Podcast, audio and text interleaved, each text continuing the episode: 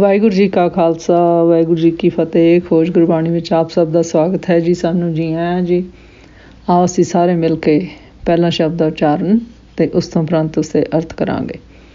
ਅੱਜ ਰਾਗੌੜੀ ਭਗਤਾਂ ਕੀ ਬਾਣੀ ਦੇ 62ਵੇਂ ਸ਼ਬਦ ਦੀ ਵਾਰੀ ਹੈ ਜੀ 62 ਰਾਗੌੜੀ ਭਗਤਾਂ ਕੀ ਬਾਣੀ, ਗੌੜੀ ਨੌਵੀਂ। ਜੋਨ ਛਾੜ ਜੋ ਜਗ ਮੇ ਆਇਓ, ਲਾਗਤ ਪਵਨ ਖਸਮ ਬਿਸਰਾਇਓ। ਜੋਨ ਛਾੜ जो जग में आयो, लागत पवन खसम बिसरायो। जीरा हर के गुन गाओ रहाओ जीरा हर के गुना गाओ रहाओ गर्भ जोन में उर्द तप करता, त्यों जठग अगर में रहता। गर्भ जोन में उर्द तप करता, त्यों जठर अगन में रहता। लाख चौरासी जोन भ्रम आयो, अब के छुटके ठौर न ठायो। ਲੱਖ ਚੁਰਾਸੀ ਜੋਨ ਭ੍ਰਮ ਆਇਓ ਅਬ ਕੇ ਛੁਟਕੇ ਠੌਰ ਨ ਠਾਇਓ। ਕਾ ਕਬੀਰ ਪਜ ਸਾਰੰਗ ਪਾਣੀ, ਆਪ ਤਦੀ ਸੇ ਜਾਤ ਨ ਜਾਣੀ।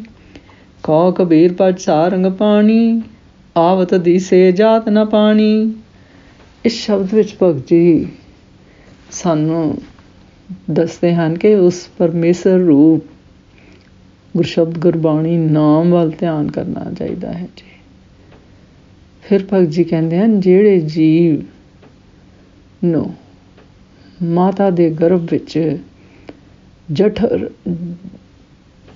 ਜੋ ਗੁਰਸ਼ਬਦ ਗੁਰਬਾਣੀ ਨਾਮ ਮਾਤਾ ਦੇ ਗਰਭ ਵਿੱਚ ਜਠਰ ਅਗਨੀ ਤੋਂ ਬਚਾਈ ਰੱਖਦਾ ਹੈ ਜੀ, ਫਿਰ ਭਗਤ ਜੀ ਕਹਿੰਦੇ ਉਸ ਨਾਮ ਨਾਲ ਲੱਗਣਾ ਚਾਹੀਦਾ ਹੈ ਜੀ। ਪਰ ਇੱਕ ਕੁਦਰਤ ਦੇ ਨੇਮ ਵੀ ਨਿਆਰੇ ਹਨ ਜੀ। ਕਿ ਮਾਤਾ ਦੇ ਪੇਟ ਵਿੱਚ ਅਗਨੀ ਹੋਰ ਖਰਾਕ ਨੂੰ ਹਜਮ ਕਰਾਉਣ ਵਿੱਚ ਸਹਾਇਕ ਹੁੰਦੀ ਹੈ ਜੀ। ਪਰ ਉਹ ਅਗਨੀ ਵੀਰਜ ਦੇ ਅੰਸ਼ ਨੂੰ ਨਹੀਂ ਸਾੜਦੀ ਜੀ। ਫਿਰ ਭਗਤ ਜੀ ਕਹਿੰਦੇ ਹਨ, ਪਰਮੇਸ਼ਰ ਦੀ ਇਸ ਅਸਰਜ ਕਲਾ ਨੂੰ ਮਨੁੱਖ ਜੀਵ ਦੇ ਸਾਹਮਣੇ ਰੱਖ ਕੇ ਪਰਮੇਸ਼ਰ ਦੇ ਗੁਰਸ਼ਬਦ ਗੁਰਬਾਣੀ ਨਾਮ ਦਾ ਭਜਨ ਕਰਨ ਦੀ ਭਗਤ ਜੀ ਸਾਨੂੰ ਪ੍ਰੇਰਣਾ ਦੇ ਰਹੇ ਹਨ ਜੀ।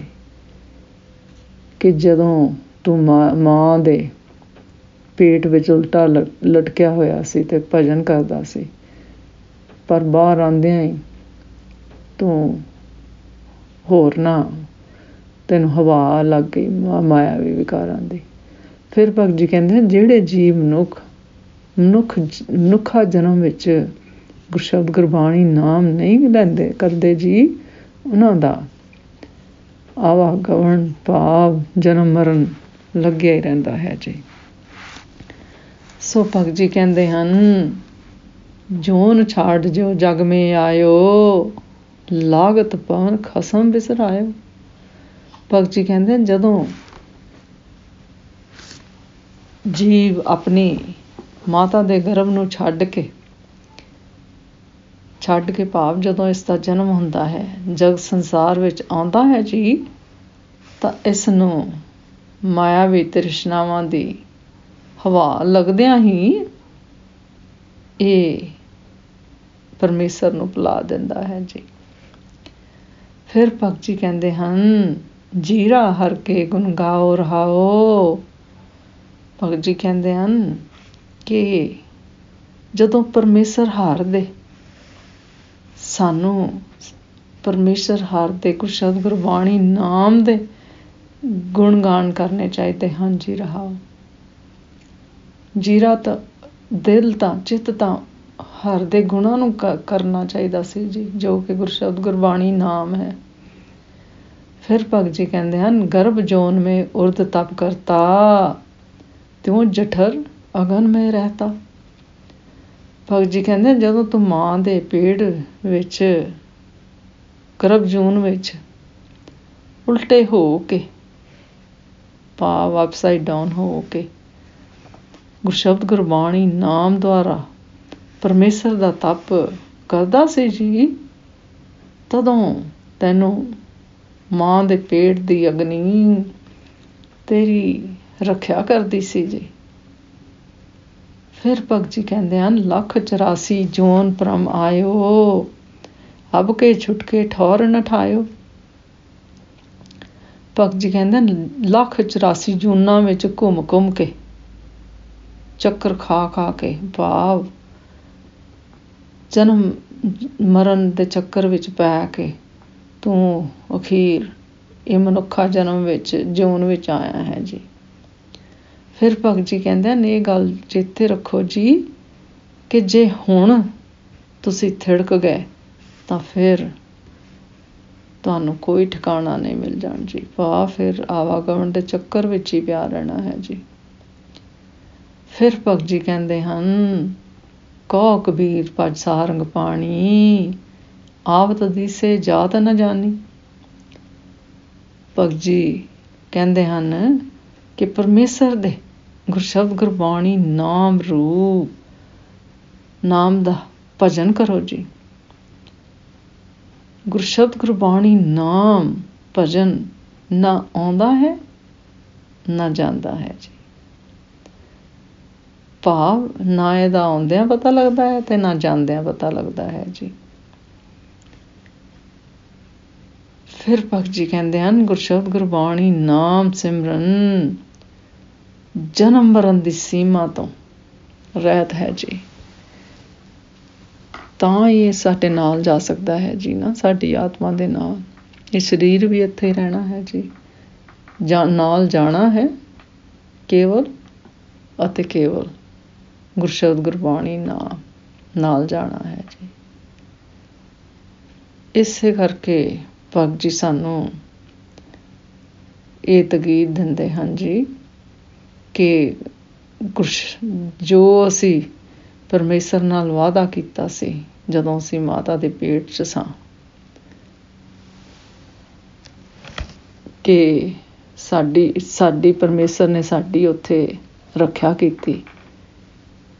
ਪਰ ਫਿਰ ਜਨਮ ਲੈਣ ਉਪਰੰਤ ਮਾਇਆਵੀ, ਤ੍ਰਿਸ਼ਨਾਵੀ ਮਾਹੌਲ ਵਿੱਚ ਅਸੀਂ ਪਰਮੇਸ਼ਰ ਨੂੰ ਵਿਸਾਰ ਦਿੱਤਾ ਹੈ ਜੀ। ਫਿਰ ਭਗਤ ਜੀ ਕਹਿੰਦੇ ਹਨ, ਜੇ ਜੀਵ ਨੇ 84 ਲੱਖ ਜੂਨਾਂ ਦੇ ਗੇੜ ਤੋਂ ਬਾਅਦ ਪ੍ਰਾਪਤ ਹੋਏ ਮਨੁੱਖਾ ਜਨਮ ਨੂੰ ਕਾਰਥਾ ਨਾ ਕੀਤਾ ਜੀ, ਤਾਂ ਫਿਰ ਇਸ ਨੂੰ ਕਦੇ ਵੀ ਕਿਤੇ ਠਿਕਾਣਾ ਨਹੀਂ ਮਿਲਣਾ ਜੀ। ਅਤੇ ਫਿਰ ਇਸ ਨੇ ਫਿਰ ਫਿਰ ਕੇ ਜੂਨਾਂ ਦੇ ਗੇੜ ਵਿੱਚ ਪਿਆ ਹੀ ਰਹਿਣਾ ਹੈ ਜੀ। ਭਾਵ ਜਨਮ ਮਰਨ ਦੇ ਚੱਕਰ ਵਿੱਚ ਹੀ ਪਿਆ ਰਹਿਣਾ ਹੈ ਜੀ। ਫਿਰ ਭਗਤੀ ਕਹਿੰਦੇ ਨੇ ਇਸ ਲਈ ਜੀਵ ਮਨੁੱਖ ਨੂੰ ਜਨਮ ਮਰਨ ਤੋਂ ਅਤੀਤ ਪਰਮੇਸ਼ਰ ਦਾ ਗੁਰਸ਼ਬਦ ਗੁਰਬਾਣੀ ਨਾਮ ਭਜਨ ਕਰਨਾ ਚਾਹੀਦਾ ਹੈ ਜੀ। ਜਿਹਾ ਕਰਨ ਨਾਲ ਹੀ ਪਰਮੇਸ਼ਰ ਰੂਪ ਵਾਹਿਗੁਰੂ ਦਵਾਰ ਵਿੱਚ ਪ੍ਰਵੇਸ਼ ਮਿਲਣਾ ਸੰਭਵ ਹੋਵੇਗਾ ਜੀ। ਸੋ ਇਸ ਜੋ ਗੁਰਸ਼ਬਦ ਗੁਰਬਾਣੀ ਨਾਮ ਹੈ, ਉਹਦੇ ਗੁਣ ਗਾਣੇ ਹਨ ਜੀ। ਜਿਸ ਤਰ੍ਹਾਂ ਇਸ ਰਹਾਓ ਜੀ ਪੰਕਤੀ ਚ ਭਗਤ ਜੀ ਕਹਿੰਦੇ ਹਨ, ਜੀਰਾ ਹਰ ਕੇ ਗੁਨਾ ਗਾਓ ਰਹਾਓ। ਜੀਰਾ ਹਰ ਕੇ ਗੁਨਾ ਗਾਓ ਰਹਾਓ। ਇਸ ਲਈ ਭਗਤ ਜੀ ਕਹਿੰਦੇ ਹਨ ਕਿ ਗੁਰਸ਼ਬਦ ਗੁਰਬਾਣੀ ਨਾਮ ਜਪਣਾ ਹੈ। ਉਹ ਨਾ ਆਂਦਾ ਹੈ, ਨਾ ਜਾਂਦਾ ਹੈ। ਉਹ ਫਿਰ ਪਰਮੇਸ਼ਰ ਦੀ ਮਨੁੱਖ ਦੀ ਆਤਮਾ 'ਚ ਵਸ ਜਾਂਦਾ ਹੈ ਜੀ। ਅਤੇ ਮਾਇਆ ਵੀ ਵਿਕਾਰਾਂ ਤੋਂ ਰਹਿਤ ਰਹਿੰਦਾ ਹੈ ਜੀ। ਉਹ ਨਾ ਕਿਸੇ ਨੂੰ ਦਿਸਦਾ ਹੈ ਜੀ ਤੇ ਨਾ ਅਸੀਂ ਉਸ ਨੂੰ ਵੇਖ ਸਕਦੇ ਹਾਂ ਜੀ। ਤੇ ਉਸ ਪਰਮੇਸ਼ਰ ਨਾਲ ਲੱਗਣਾ ਹੈ ਜੀ, ਅਸੀਂ ਗੁਰਸ਼ਬਦ ਗੁਰਬਾਣੀ ਨਾਮ ਦੁਆਰਾ, ਜੋ ਸਾਰਿਆਂ ਦਾ ਦਾਤਾ ਸਾਰਿਆਂ ਦੀ ਰੱਖਿਆ ਕਰਨ ਵਾਲਾ ਹੈ ਜੀ। ਜਿਸ ਤਰ੍ਹਾਂ ਇਸ ਸ਼ਬਦ ਦੀਆਂ ਇਹਨਾਂ ਪੰਕਤੀਆਂ 'ਚ ਭਗਤ ਜੀ ਕਹਿੰਦੇ ਹਨ ਕੋ ਕਬੀਰ ਪਰ ਸਾਰੰਗ ਪਾਣੀ, ਆਵਤ ਦਿਸੇ ਜਾਤ ਨ ਜਾਣੀ। ਕੋ ਕਬੀਰ ਪਰ ਸਾਰੰਗ ਪਾਣੀ, ਆਵਤ ਦਿਸੇ ਜਾਤ ਨ ਜਾਣੀ। ਅੱਜ ਦਾ ਵਿਚਾਰ ਕਰਦੇ ਆ ਮੇਰੇ ਕੋਲੋਂ ਨੇਕਾਂ ਭੁੱਲਾਂ ਹੋਈਆਂ ਹੋਣਗੀਆਂ। ਉਸ ਵਾਸਤੇ ਮੈਂ ਖਿਮਾ ਦੀ ਜਾਚਕ ਹਾਂ ਜੀ। ਵਾਹਿਗੁਰੂ ਜੀ ਕਾ ਖਾਲਸਾ। ਵਾਹਿਗੁਰੂ ਜੀ ਕੀ ਫਤਿਹ।